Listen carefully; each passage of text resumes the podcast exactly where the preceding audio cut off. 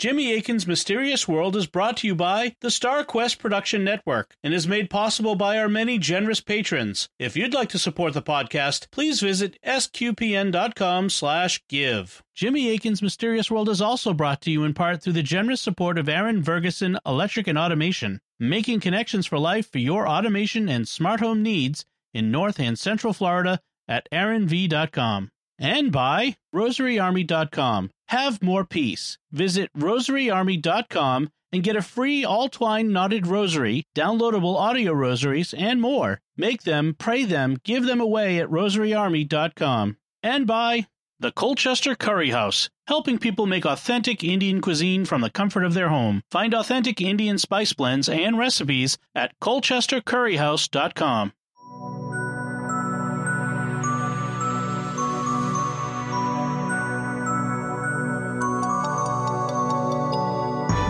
You're listening to episode 134 of Jimmy Akin's Mysterious World, where we look at mysteries from the twin perspectives of faith and reason.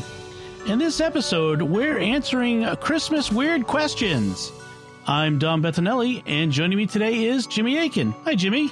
Howdy, Dom. This is an episode take, or these questions are taken from an episode of Catholic Answers Live we did a while back. They don't have a special Christmas theme, but since today is Christmas Day, uh, Dom and I are spending time with our families, and we didn't want to leave uh, listeners without a new podcast. So we're presenting these weird questions to you. We're going to be covering subjects like the 1980s satanic panic, with Dungeons and Dragons and stuff. Also, people's addiction to coffee, what would happen in an alternate history where the Library of Alexandria never burned down? What about uh, bodily mortification? The timing of Jesus' death? Was he just waiting in the tomb? To come out on Sunday? Was he really dead all day Holy Saturday? Also, what would be the implications if animals other than humans were discovered to be sapient? In dire circumstances, could you baptize using tea since it's mostly water? What if an insane person thought his cat was a priest and made a confession? to the cat would that be valid and also some additional an additional question about what is the way in which artificial children conceived by artificial insemination how do they get original sin given St. Augustine's view that that was passed down in the marital act and there wasn't a marital act. So, mm. on all hmm. those questions, we'll have some answers. Interesting. All right. Well, here is the show. Uh, you ready for Kevin's uh, weird question via sure. email? Okay. I'd like to know about the so-called satanic panic around dungeon, Dungeons and Dragons, mm. but also the related panic about Dungeons and Dragons and murder slash suicide. I'm a big fan of tabletop role-playing games. I think most people of faith have gotten over the panic around the topic, but you still see it sometimes. I have, for example, seen Dungeons and Dragon, Dragons listed on a confession guide. I, am going to read the whole thing because it's an interesting sure. question. I mostly think this is silly, and it's certainly not the case that Dungeons and Dragons dragons involves real spells or is a gateway to the occult. On the other hand, I've, I definitely have seen the ways in which, especially in the modern RPG community, role playing game community, these games can become an almost religious practice for people. A lot of newer independent role playing games use the medium to explore unhealthy fringe moralities. Okay, so let's go down this a piece at a time and talk about it. Okay. The um, the first thing he referred to, the Satanic Panic, was a thing that happened kind of in the 1980s and to some extent the 1990s. There were um, a, a number of fundamentalist Christian groups. in particular, who would argue that Dungeons and Dragons and other similar role playing games were quote unquote satanic. Yeah. And, uh, you know, Jack Chick was an example of this. He published a, one of his comic tracts called Dark Dungeons that was specifically devoted to this theme. He also thought one of my favorite institutions was satanic. Yeah, he think he thought the Catholic Church was. Yeah, so right. you know he kind Thanks, of put Jack. us in the same camp as Dungeons and Dragons. Yeah. Um, the this is something that was based on the fact that Dungeons and Dragons, in particular, incorporated elements of uh, fantasy magic, not unlike other th- things like Tolkien's Lord of the Rings or the Chronicles of Narnia or lots of classic Western literature. Right. Um, but because it had some of those uh, concepts associated with it, even though it was just in a fantasy setting, was, there were no actual spells that people would say or anything like that. Um, just any association with magic is enough for some groups to accuse you of being satanic. Mm-hmm. That is not the attitude of Catholic moral theology.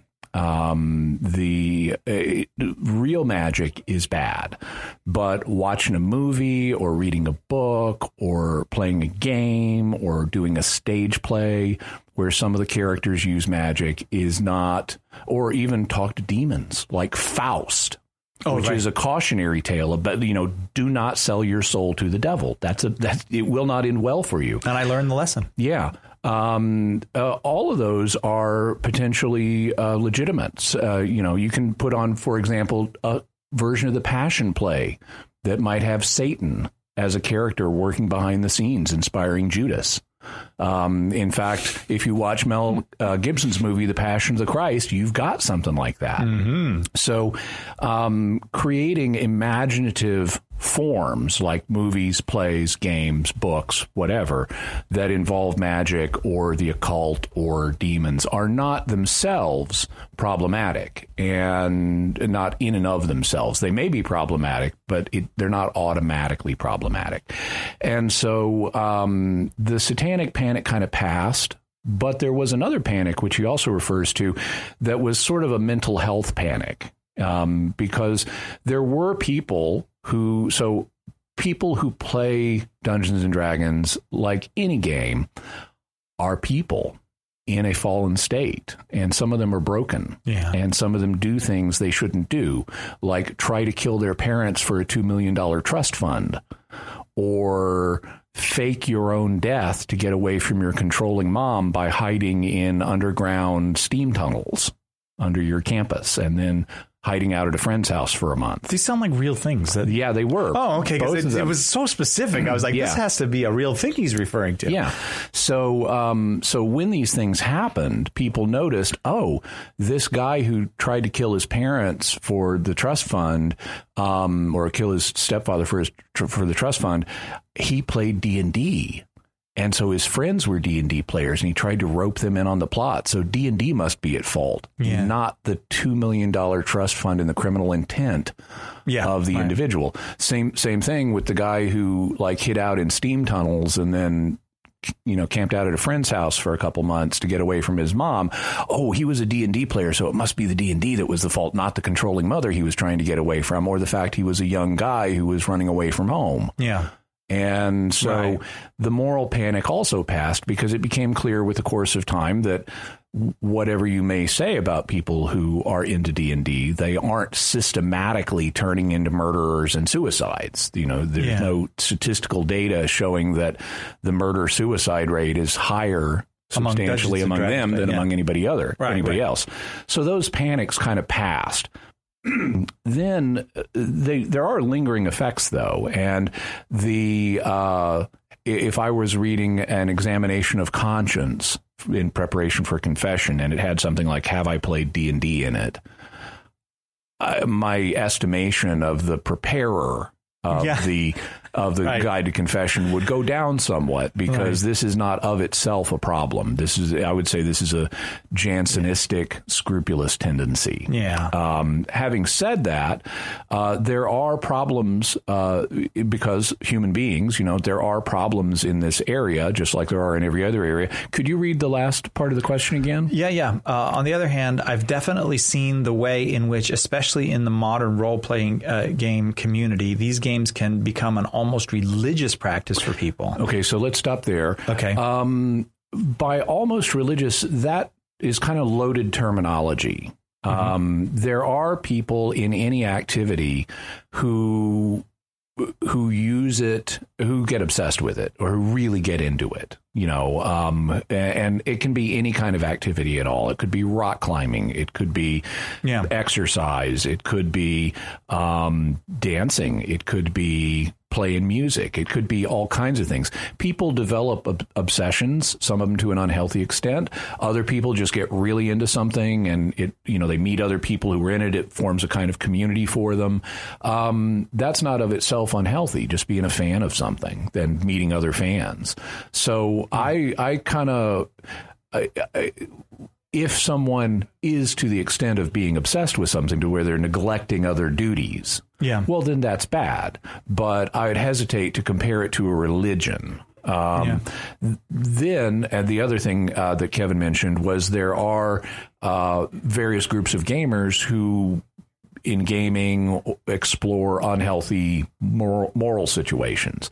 And that's uh, true, um, but that's no different than reading books that explore unhealthy moral situations. There are lots of, you know, uh, books and movies and TV shows that portray um, unhealthy moral situations as if they were cool or acceptable or that glorify them and so forth. And um, and so the fact that some gamers do the same things when they're doing their games, that's just another sign of human brokenness. But it doesn't mean the game itself is intrinsically bad. Having said that, now thus far I've I've largely said, you know, with games in general, there are role playing games in general. They're not necessarily bad. Some of them, um, like, uh, are for example superhero games. Oh, where yeah. the point is being good and doing good and saving people. Yeah. There are even Christian role playing games where saving souls or Really? battling the devil Uh-huh. are, you know, like your character maybe Michael the Archangel or something. These are, or that teach the virtues. You know, these can be very positive.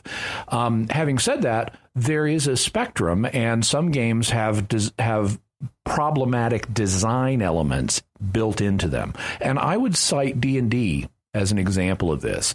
I, I'm not prepared to condemn every group of D&D gamers out there or every D&D game by no means. You can run a, a D&D in a healthy way. But um, the game has a problematic design element in it known as alignment. Um, alignment is a um, is uh, the moral disposition of your character. So, and it's kind of a, it's not a square of oppositions, but it's, you have uh, good, neutral, and evil, and then you have lawful, neutral, and chaotic. Depending on how much they follow rules versus how much they violate rules, and whether they tend to be good or be bad or somewhere in the middle. And characters are authorized to have uh, players are authorized to have characters with any of those alignments. Uh, and in fact, if they if they want to play a character of a certain race, let's say a dark elf, Yeah. well, what kind of alignment would you suppose a dark elf might have? And it's probably something in the evil zone, Okay. right? Yeah. hence the name Dark Elf.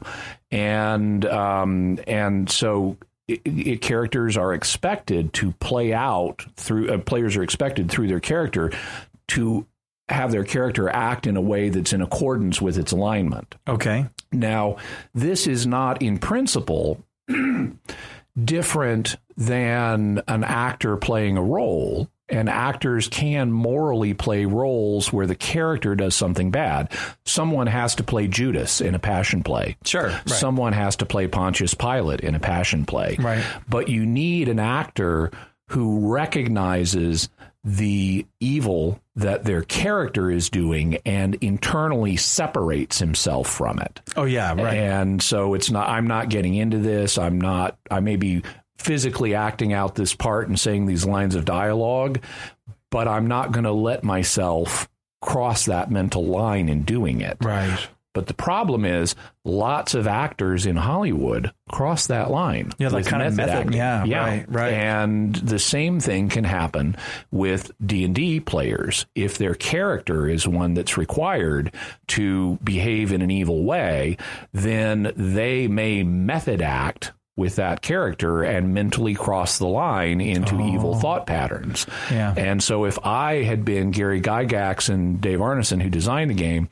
I wouldn't have set up the alignment system that way to to make that so easy for the characters for the players to do with the characters. Yeah, yeah, because we're vul- we're vul- we're psychologically vulnerable creatures in many Yeah. ways. I mean, you can't just pretend to be evil all the time and Not have consequences. Yeah, yeah. Uh, the next uh, question comes from um, Tim via email. I wonder if this is Tim Staples. He's just like, oh, you know what? I'm going to ask Jimmy a weird question. Does I, d- I doubt it. all right, Catechism of the Catholic Church, uh, paragraph two two nine zero, have anything to say about people's addiction to coffee? We all seem to give coffee a pass, even though people spend lots of money on it and develop significant psychological and physiological dependence on it.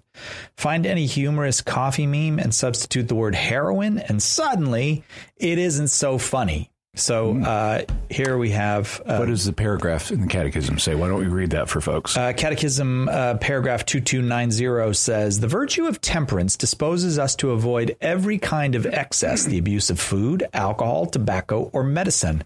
Those incur grave guilt who, by drunkenness or a love of speed, endanger their own and others' safety on the road, at sea, or in the air. Okay, so um, so let's talk about this subject. First thing I want to mention is the concept of addiction. I'm not a big fan of the concept of addiction Okay. because when people say someone's an addict, they uh, number one they're implying a moral censure, but even more fundamentally, they're implying that the person has a lack of control over the behavior.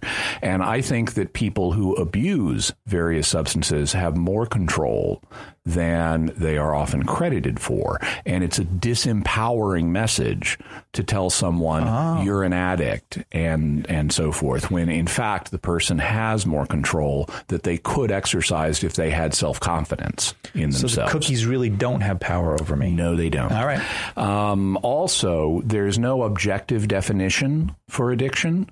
Um, I'm I'm not saying the term can never be used. I could imagine someone who is so physically dependent on some chemical that they will literally die if they don't get it.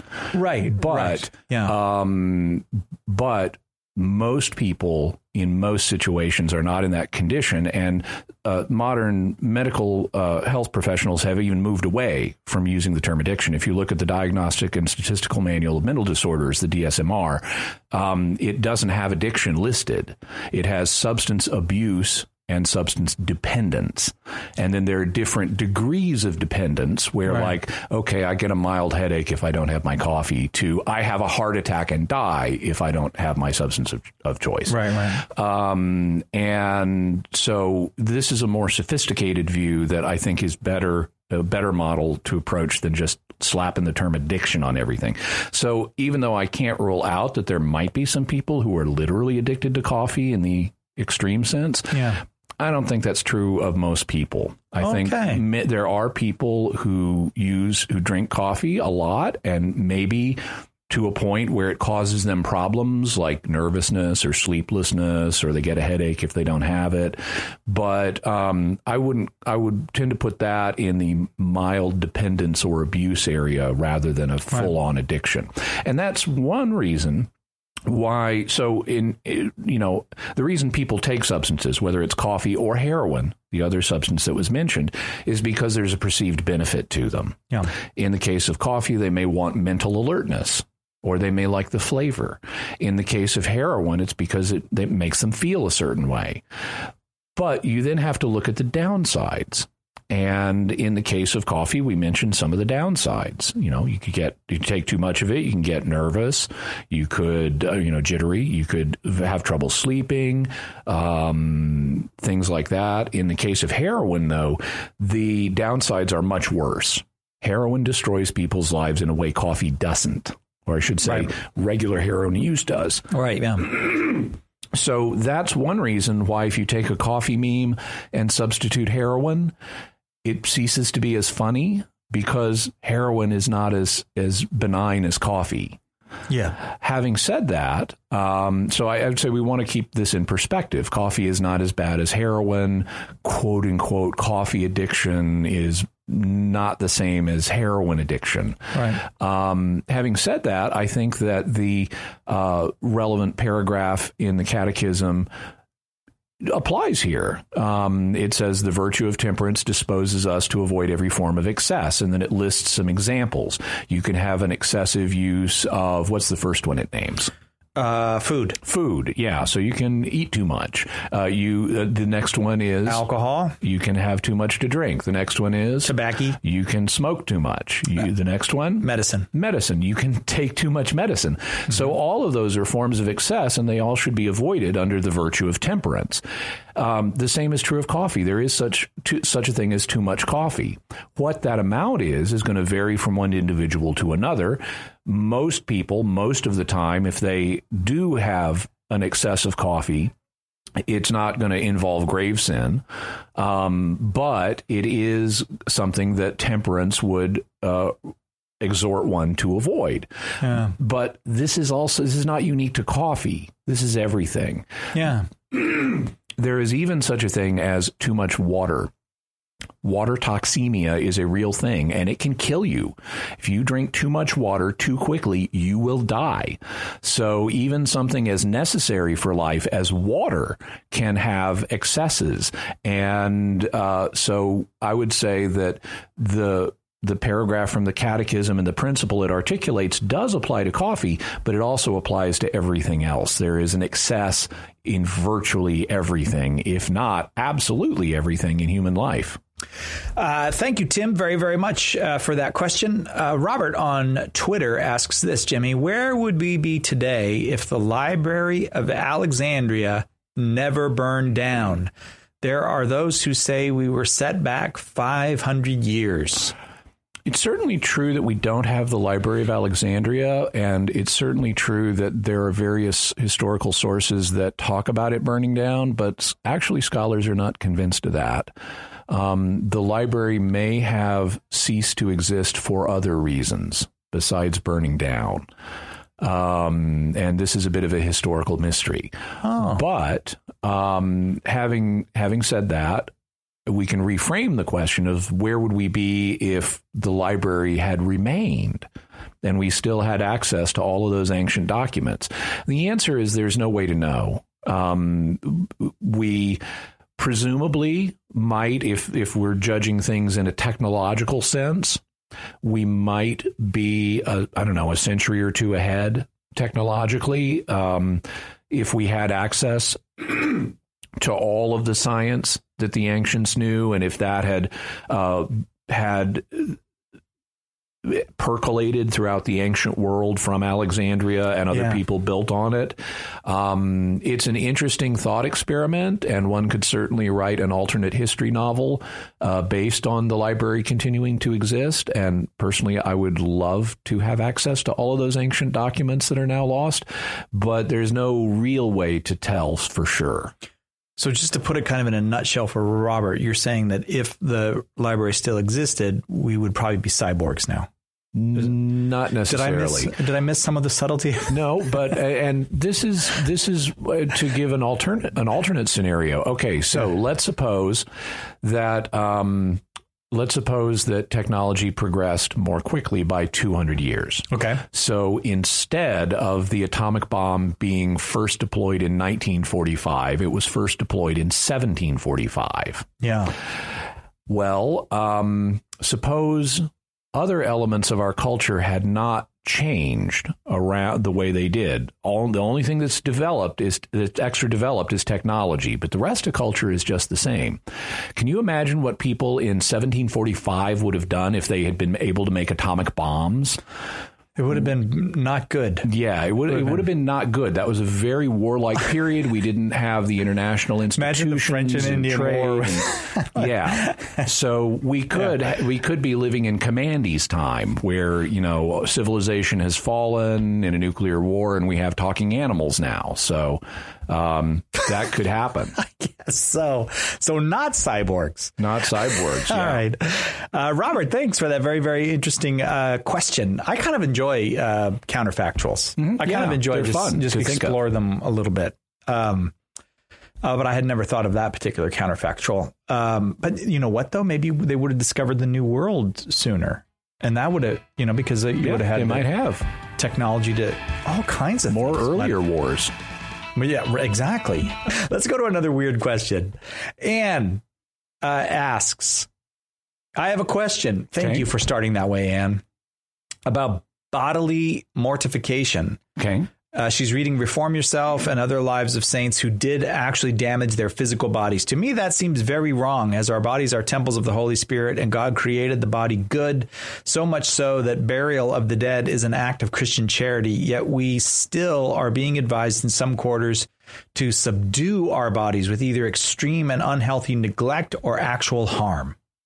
So, um, I, I would say that this is a real danger.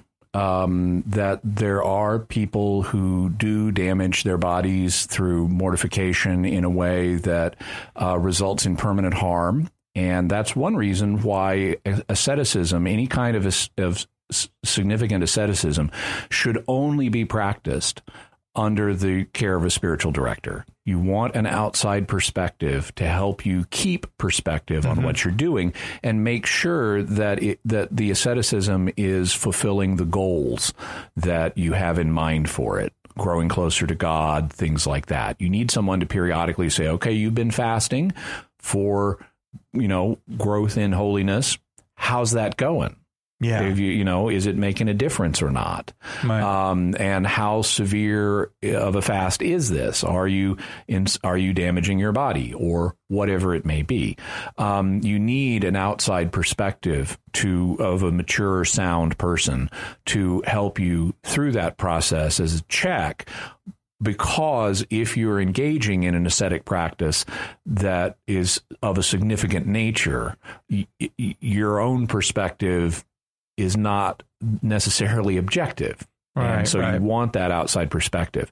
Um, having said that, uh, I can't rule out altogether the idea that um, that one sh- that there are no scenarios where it's okay to practice asceticism to the point that there is some kind of ongoing physical damage. Um, these would be rare scenarios that I can imagine, but I can Okay. imagine. Suppose um, there is someone who, and I don't know exactly how you'd know this, but suppose there was someone who the only way this person is going to avoid mortal sin at the point of death is if they have practiced some kind of extreme asceticism that gave them a physical mark to remind them Okay. not to commit mortal sin. Well, in that case, I would say that the good of the person's soul getting to heaven outweighs the Yeah. harm that's physically done through the asceticism. Uh, this is a principle that St. Paul articulates in Scripture, where he talks about how exercise, for example, and bodily discipline is good to a certain point. And you know what they say about that? No pain, no gain. Yeah. The reason the pain is there, if you're, let's say, building muscle, Right. is because you're tearing the muscle fibers. That's how you build muscle. You exercise to the point that you create microscopic tears in your muscle fibers, which then grow back Right. stronger. And that's how muscle building works. So, um, so you are doing some damage there, but good is coming out of it. And as, as useful as physical disciplines like this can be, St. Paul indicates that spiritual consequences, spiritual disciplines are of a higher value that help you grow Yeah. closer to God and get a reward in heaven. And so I can imagine hypothetical scenarios where the uh, where the greater good of an individual soul would be fostered by a, a, a form of asceticism that left a permanent mark on the body in some way. But that's not the norm Right. and you don't want to make those judgment calls yourself. You want an outside spiritual director who can help you discern such situations, which is why, in, for example, religious orders where they practice asceticism, everybody has a spiritual director. Yeah, yeah, to help you through that. All right, uh, Anne, thank you very, very much uh, for the question. We'd like to take a moment to thank our patrons who make this show possible, including Sean F., John C., Patrick, Mike and Angie G., and Gregory L. Their generous donations at sqpn.com slash give make it possible for us to continue Jimmy Akin's Mysterious World and all the shows at StarQuest. Now is a great time to become a StarQuest patron. Thanks to a generous gift from a StarQuest supporter, when you start a new Patreon monthly pledge at sqpn.com slash give, the first three months will be matched by an equal amount from our donor. So if you become a new patron at $10 a month, after three months, our donor will give $30 to StarQuest to support all our shows, including Jimmy Akin's Mysterious World, making your gift go even further. If you've been thinking of becoming a StarQuest patron, now is the time. Visit sqpn.com slash give today. Jimmy Akin's Mysterious World is also brought to you in part through the generous support of Aaron Ferguson Electric and Automation, making connections for life for your automation and smart home needs in North and Central Florida at aaronv.com. And by rosaryarmy.com. Have more peace. Visit rosaryarmy.com and get a free all twine knotted rosary, downloadable audio rosaries, and more. Make them, pray them, give them away at rosaryarmy.com. And by Colchester Curry House, helping people make authentic Indian cuisine from the comfort of their own home. Find authentic Indian spice blends and recipes at colchestercurryhouse.com. Up next is Philip. And uh, Philip says, Was Jesus really dead all day on Holy Saturday and just waiting to come out on Sunday? I'm not sure. I'm not entirely sure that I understand what he has in mind with this question. I can imagine two scenarios, and I'll address them both. One is where Jesus is dead all day Saturday and then rises on Sunday. And what the question means is like, was he hanging out in the afterlife just waiting to come back to life on Sunday? Okay. The other, which I've also heard proposed, is that, oh, maybe he didn't uh, remain dead all day Saturday. He came back to life on Saturday and then hung out in the tomb waiting to emerge on Sunday. Okay. I think the latter is not the case because uh, you have the statement made by Jesus himself that the Son of Man is going to be dead for three days and three nights. Now, that's actually a bit of hyperbole. He wasn't dead for a full 72 hours, but in accord with an, the ancient Jewish way of speaking, it means he was dead, not just in the tomb, but dead for a, all of Holy Saturday, part of Good Friday, and part of Easter Sunday. Right. So that's the three days. But in ancient Hebrew speech, they would round up. And so I think uh, he was dead all day on Saturday, and then he rose sometime in the AM hours of Easter Sunday. I think that's the clear implication that we're given by the text. Having said that, in terms of like hanging out and waiting to emerge on Sunday, if he's in the afterlife, I I, I would say that's somewhat unknowable. Um, in part because time may not work exactly in the afterlife the way it does here. Uh, but we do have indications that Jesus did things uh, in the afterlife, like preaching the gospel to the dead, redeeming the souls of the righteous so they could go to heaven, uh, you know, things like that. Um, so he apparently did do things while he was dead. What those things were and whether he had any relaxed time uh, yeah. in that period, I would say is unknowable. All right, Robert. Uh, excuse me, uh, Philip. Thank you for the question. This one's from Robert.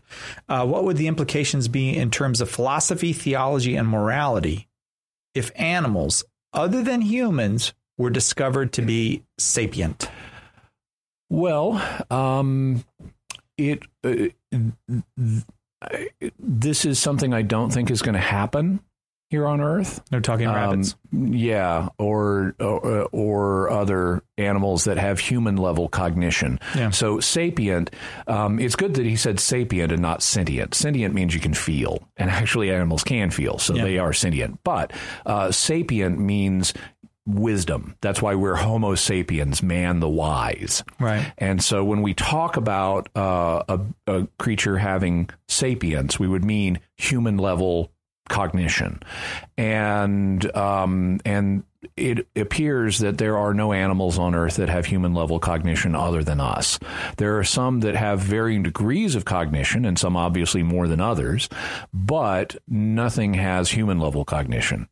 Having said that, let's suppose counterfactually that um, that such animals came into being or we discovered Yeah. that contrary to appearances, something really can think as well as we can. Yeah. They just didn't want to talk to us up to now for some reason, and we're playing some game hiding that from us. Or maybe it's pixies and they did talk to the Irish, but they didn't talk to anybody else. Pixies wouldn't be animals to my mind. Oh, yeah. But, okay, fair enough. Um, so suppose one way or another we end up with terrestrial animals that have human level cognition. Now, if they're extraterrestrial animals, you know what we call them, right? Extraterrestrials. aliens, yeah, Oh, yeah. extraterrestrials.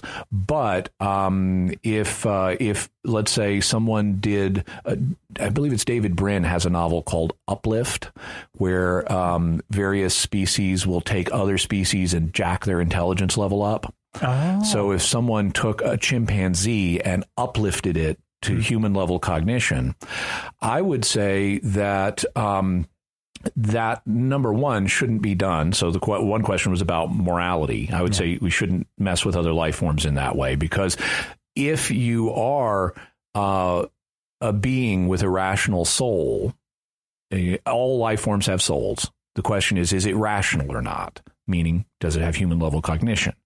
If it does, then even though it's not a human, I think you have to act on the presumption that it has the same rights that we do Mhm. and that makes it a moral subject. And so we would have to treat uplifted chimpanzees or uplifted dolphins or whales as beings that have the same kind of rights that humans do, even though they're not humans. Also, depending on their dispositions, uh, it, it would get into okay, w- do we evangelize them now? And I would apply the same criteria I would for extraterrestrials to them. That's something I talked about, episode 55, Jimmy Akin's Mysterious World, Aliens and Religion. Um, so I, I created that episode so I'd have a one source go to. Yeah. Just go to that for all Yeah. these questions. Yeah. Um, the uh, philosophically, I think they would be rational substances like we are. And so that would uh, they'd have to be treated as such in terms of the rights, but it would be wrong to do this because God has um, determined through His own plan how rational beings are to come into the world. In our case, Yes. Right. it's I see. through human reproduction Yeah. and using artificial means like test tube babies to create uh, in vitro fertilization to create rational beings is not God's plan for our species. Same thing. Uplifting chimpanzees Mm-hmm. is not God's plan for bringing new rational beings into the world. And so I would say it should not be done. It would be unethical. All right. Uh, thank you very, very much, Robert. Uh, you want to follow up on something? Yeah, so I mentioned the uh, idea of uplifted chimpanzees and stuff like that, and it brought to mind a science fiction story I read a number of years ago. I believe the title was Monkey See, and it the premise of the story was Earth has joined a, a galactic federation, but one of the conditions for membership was we had to ensure equal rights for everybody on the planet.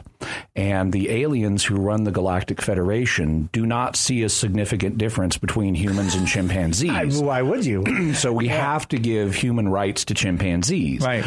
The problem is there are chimpanzees who are living in like research facilities and like animal preserves.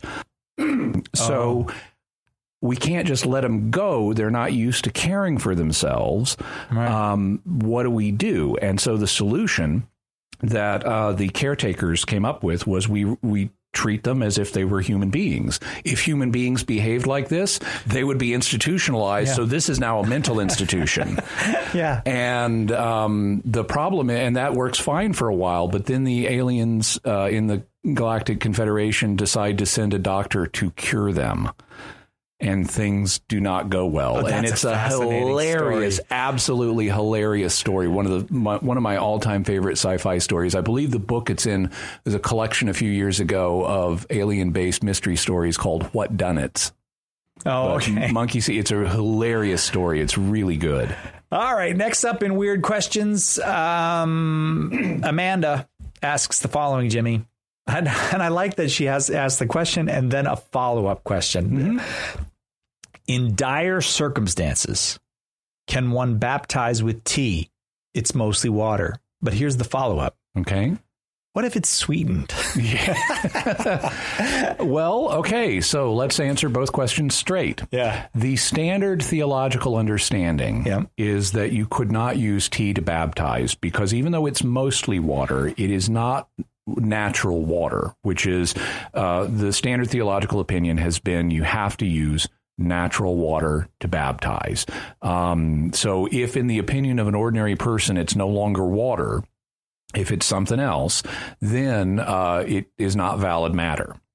The there's even a parallel case to this that the Holy See decided back in 1241 AD, Okay. where they got a letter from a bishop in Norway.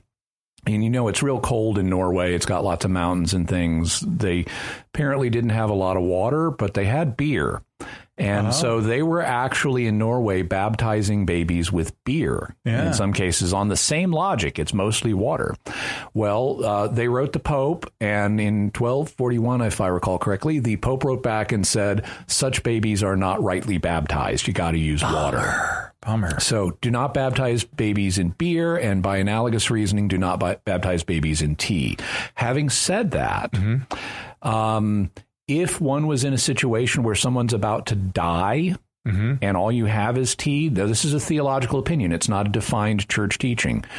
Hypothetically, someone might use it conditionally, Oh yeah. saying, if this matter is capable of baptizing you, I baptize you. I, I can imagine someone doing that as a hypothetical scenario. I'm not endorsing it. Right. Um, but uh, you know, when someone's on the verge of eternity, you know that would would be Give the kind. If anything, that if anything would be the kind of dire circumstance that would make that permissible. That would be it. Now for the second question: What What, if if, it's it's sweetened? You're laughing like this doesn't have a serious answer. The thing is, it's not going to get more positive because you added more stuff to That's it. That's you, all. You have a correct intuition. Okay. Yes. So uh, the farther something departs from being uh, what a normal person would con- consider uh, water, the more impurities you introduce into it of that nature, uh, and adding additional, adding sugar. Uh, in whatever form, whether it's fructose or sucrose or something else, um, that is going to uh, further make this invalid matter. So, but it does make it more delicious. does make it more delicious, but it's going to not help you with the baptism. All right, Amanda, no beer, no tea.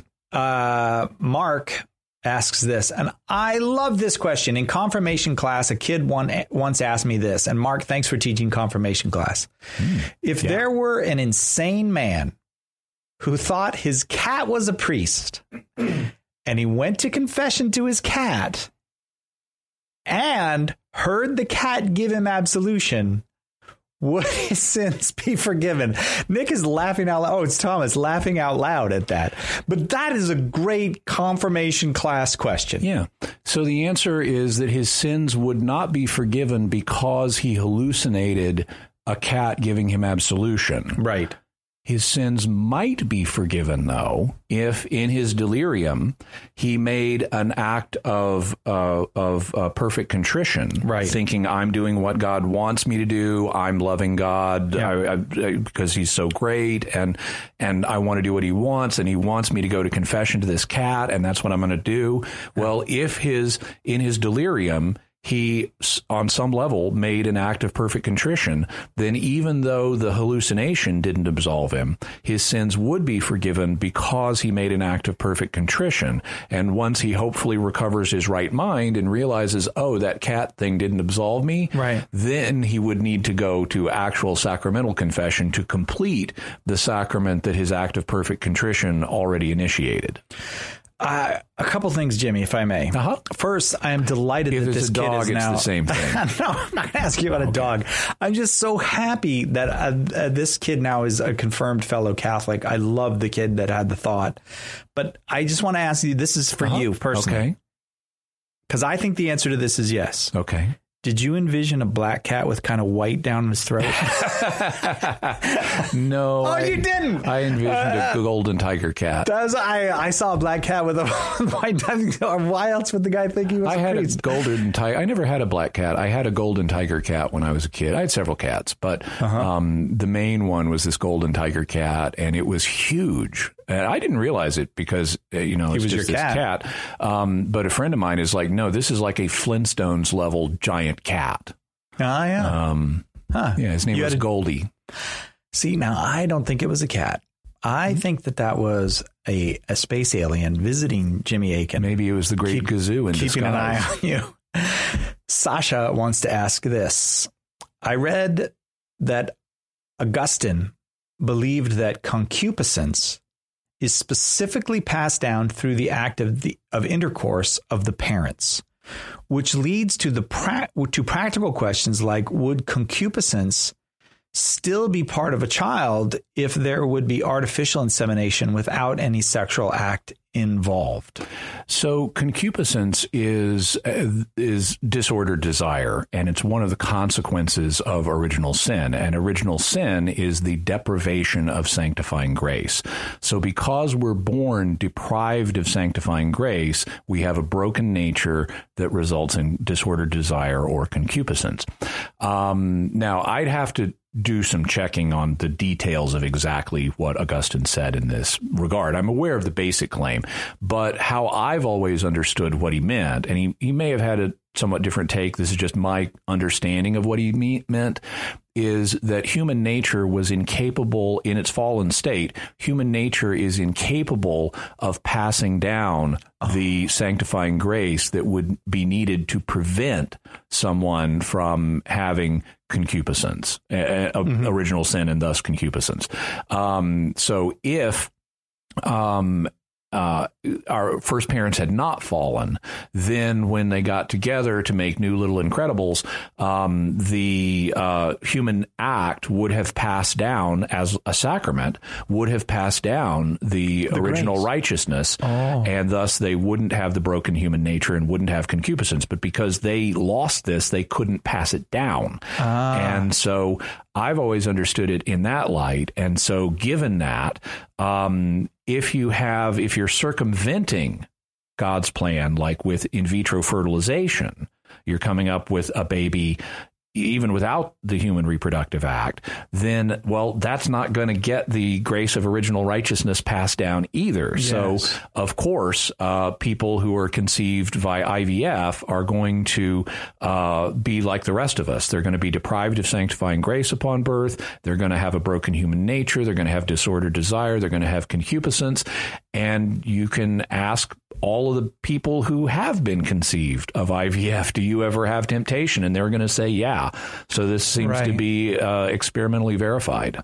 Right, but it's, if you start with it's a lack, it's not the presence of an additional thing. Correct. It's a lack of something. and that's that makes more that's sense. true of evils in general is they Right, right. always involve a lack of something good and so concupiscence is a lack of something good Oh, so this makes me think of Jesus. Then, I mean, all, he, uh, clearly he's God incarnate. All graces are, are Mm-hmm. I mean, he, he bears all graces. But does Mary then, um, the fact that she's sinless means uh, she can.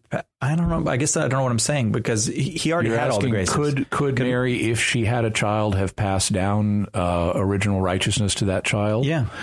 Um, the answer is undetermined Uh huh. because she didn't have any other children, so we don't know. But she didn't pass it to Jesus because he He had it as God incarnate. He Yeah. He, he now, you could argue on a human level, she was a vessel that God used to impart it to Jesus' human nature. Oh. However, it's not certain because some uh, thinkers have also thought that it would be the male who would pass it down, or it could be the female, or it could be both. Okay. Fair enough. So, Jimmy, what is going to be the subject of our next episode? Well, next Friday is New Year's Day, so we'll be having another Weird Questions episode for New Year's Day. Then after that, another mystery. In the meantime, Merry Christmas and Happy New Year to all the listeners. Merry Christmas. Folks, send us your feedback by visiting sqpn.com or the Jimmy Akin's Mysterious World Facebook page. Send us an email to mysterious at sqpn.com or send a tweet to at mys underscore world with the hashtag of mysterious feedback. Until next time, Jimmy Akin, thank you for exploring with us our mysterious world. Thanks, Tom. And once again, I'm Dom Bettinelli. Thank you for listening to Jimmy Akin's Mysterious World on StarQuest. And Merry Christmas, everyone.